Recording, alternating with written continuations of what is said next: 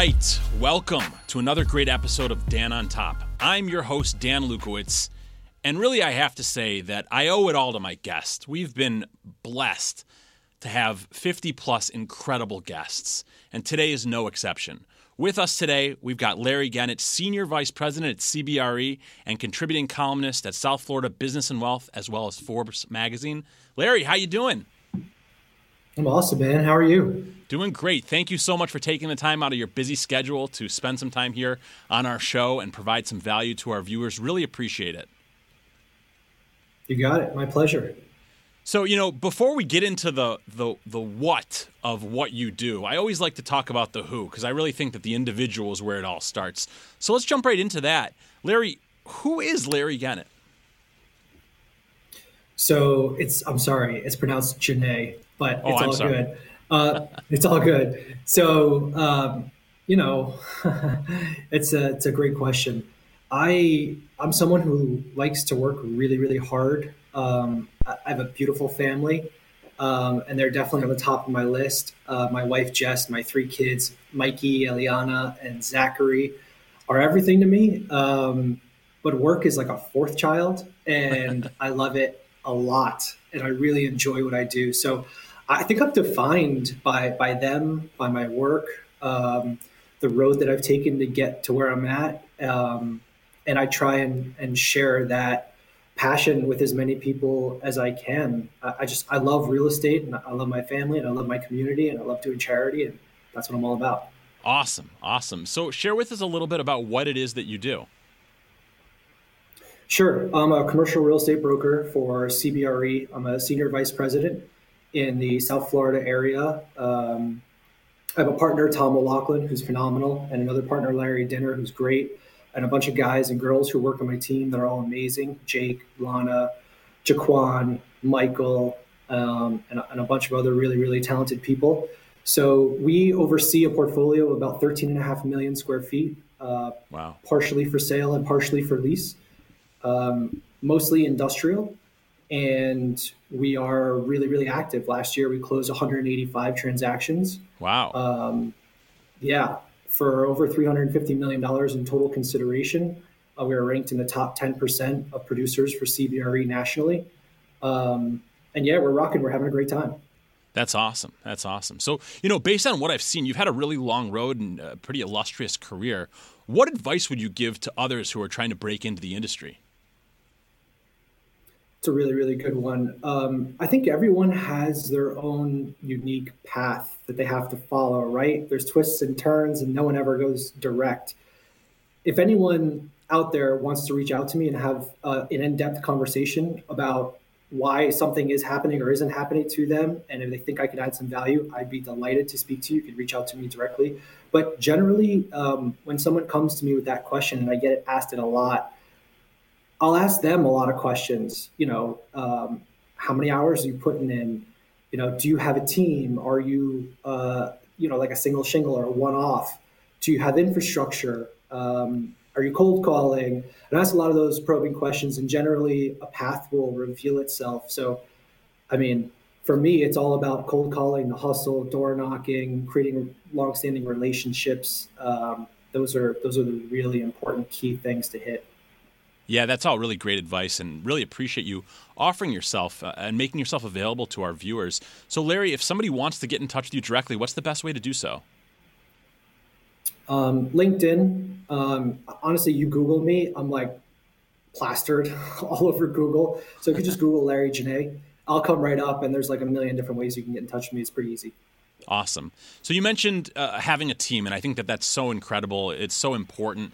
Um, you know, you guys have been very successful. That's a, a huge volume. You know, as a broker myself, hearing those numbers, uh, you're doing, you're definitely doing something right. There's no question about that.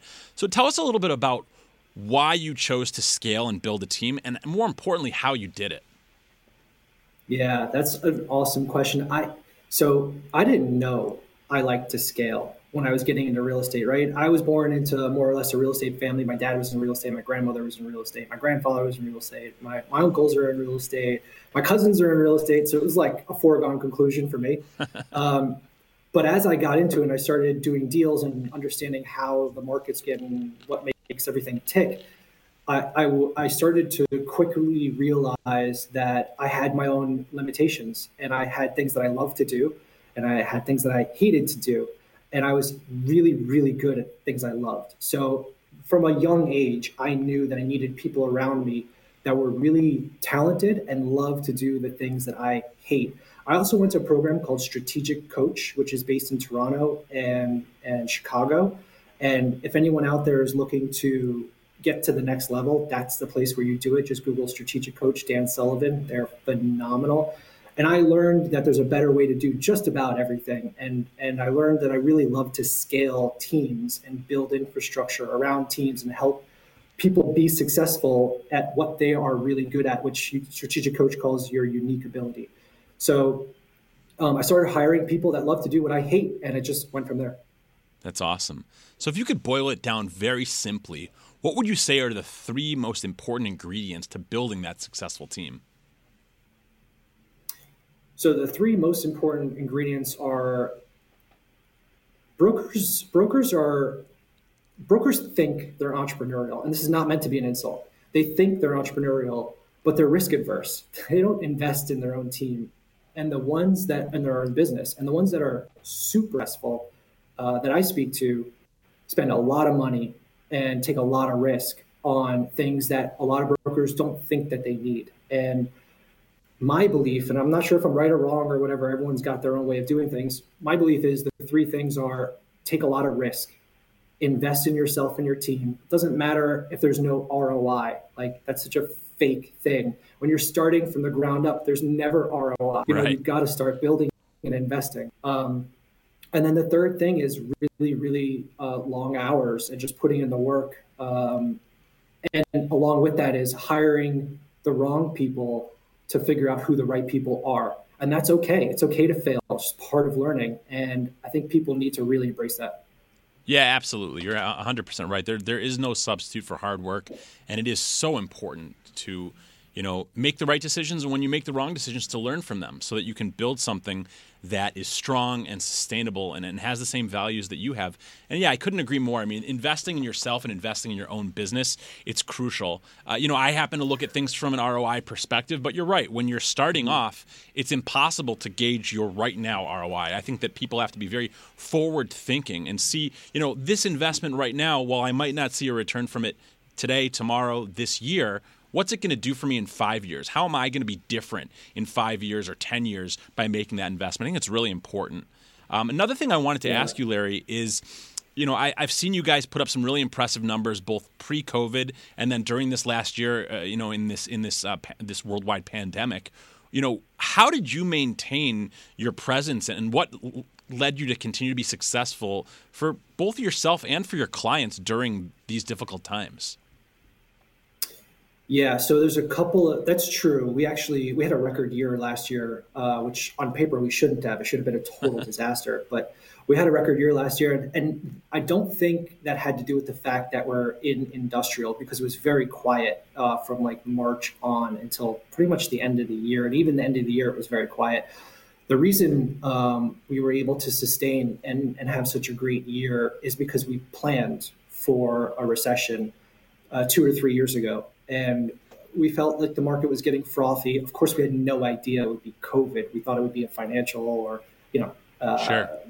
a financial shakeup, but we knew things were churning, and we're a ten year cycle market down here, so we knew something was happening. So we we decided to scale our portfolio and hire people around that, and um, it worked really well. So we, we built a very large portfolio a couple years ago. It was only 6 million feet. So we scaled a lot really fast and we took on tons and tons of listings and we, and we added really smart, talented people to sit on top of those listings and make sure they're well taken care of. Um, not, not thinking we could just do it ourselves because that would be impossible. So that's one of the reasons we were really successful in, uh, in COVID. And we actually ended up being the top one and two producers in South Florida for CBRE uh, last year, which is the first time that's ever happened, uh, and might be the last because now capital markets is ramping back up, and those guys are going to crush us. But that's that's really the reason we, we were able to do very well. We scaled a, a bigger portfolio, uh, anticipating a recession.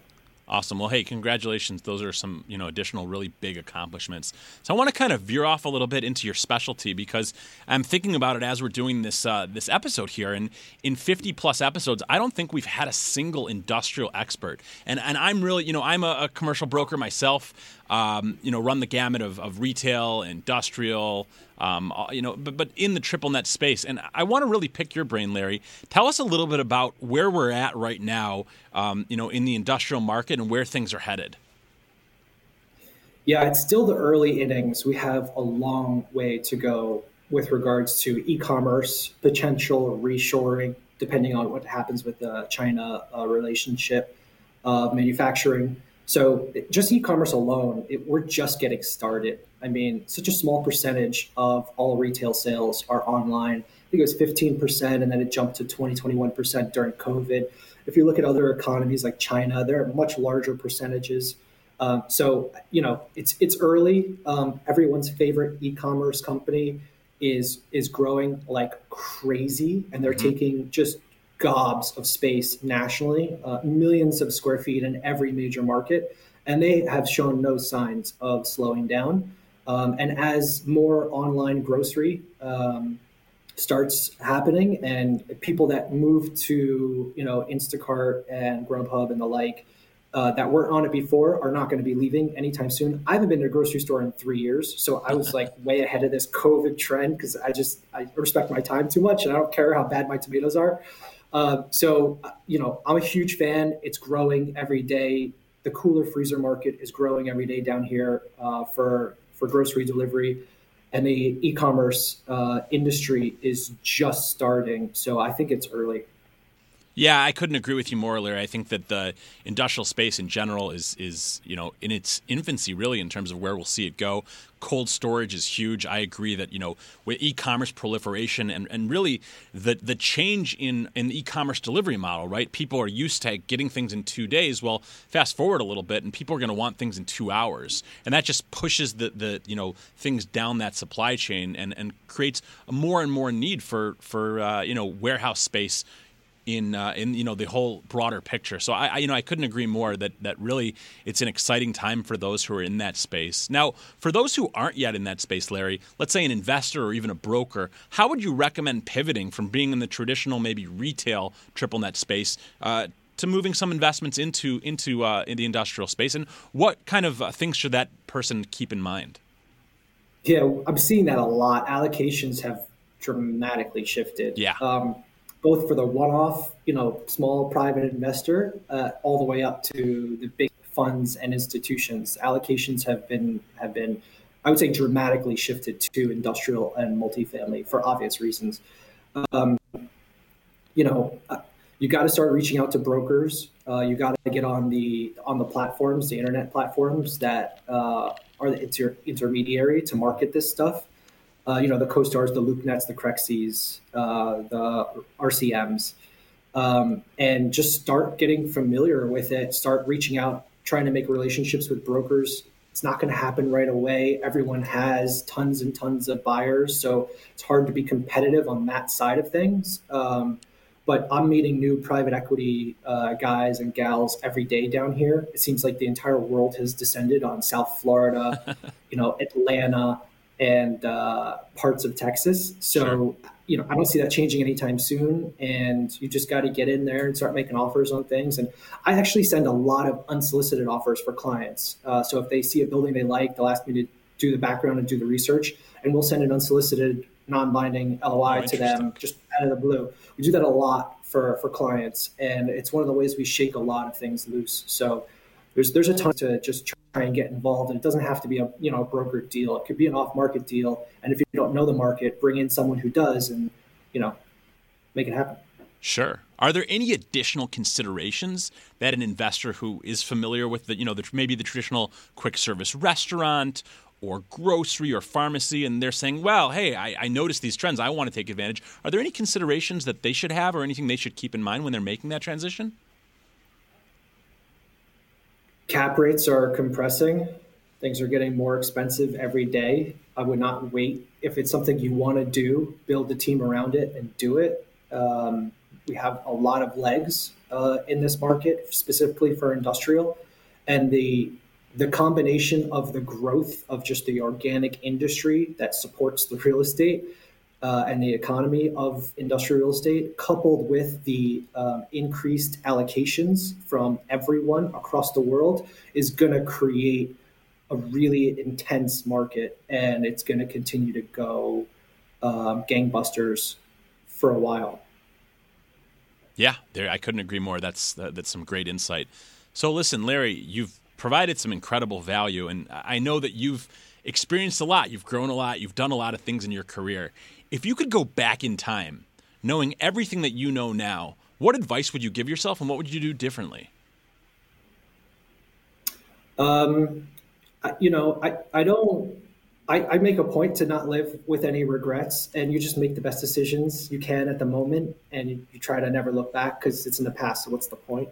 Um, I, I, wouldn't change anything. I'm really grateful for the life I've had. You know, I started out in property management. I was an assistant property manager. I was buffing floors and unclogging toilets in Section 8 housing in Liberty City and, uh, and Brownsville and uh, Lemon City. And so I started really from the bottom up, swinging hammers, and worked my way up to leasing, and then um, started a marketing firm, and then opened my own brokerage, which was just total disaster. I, I lost money. It never it never made sense. It never worked. I could never do it on my own. So yeah, it wasn't until I joined CBRE that things started to take off, and I credit that to my team and, and Tom O'Loughlin and and Larry Dinner and my partners, who I'm so grateful for. Um, so I wouldn't change a single thing. Awesome. That's a great way to live. I appreciate that. So, Larry, we've got about a minute left. Any parting words or, or, or pieces of advice you'd like to close with? Yeah, I mean, to, to any brokers that are out there that are watching, invest in yourself. Don't be afraid. It doesn't matter what you've done for the past five years, 20 years, or 30 years. It, it, all that's irrelevant. Like I said, it's in the past. So look at scaling, look at building. And if you can't do that, find someone who can and take your, your foundation that you've built and turn it into something really scalable and really cool. I would love to see more brokers run their companies more like an investment bank. I think that's the future of talented brokerage teams and firms. And things are shifting with technology. Um, and that's something I would definitely look at. Love it. Well, hey, Larry, thank you so much. This has been another great episode of Dan on Top. Really appreciate you taking the time, Larry, to be here with us and providing some tremendous value to our viewers. You're the man. All right. I'm Dan Lukowitz, your host. This has been another great episode of Dan on Top. We'll see you soon.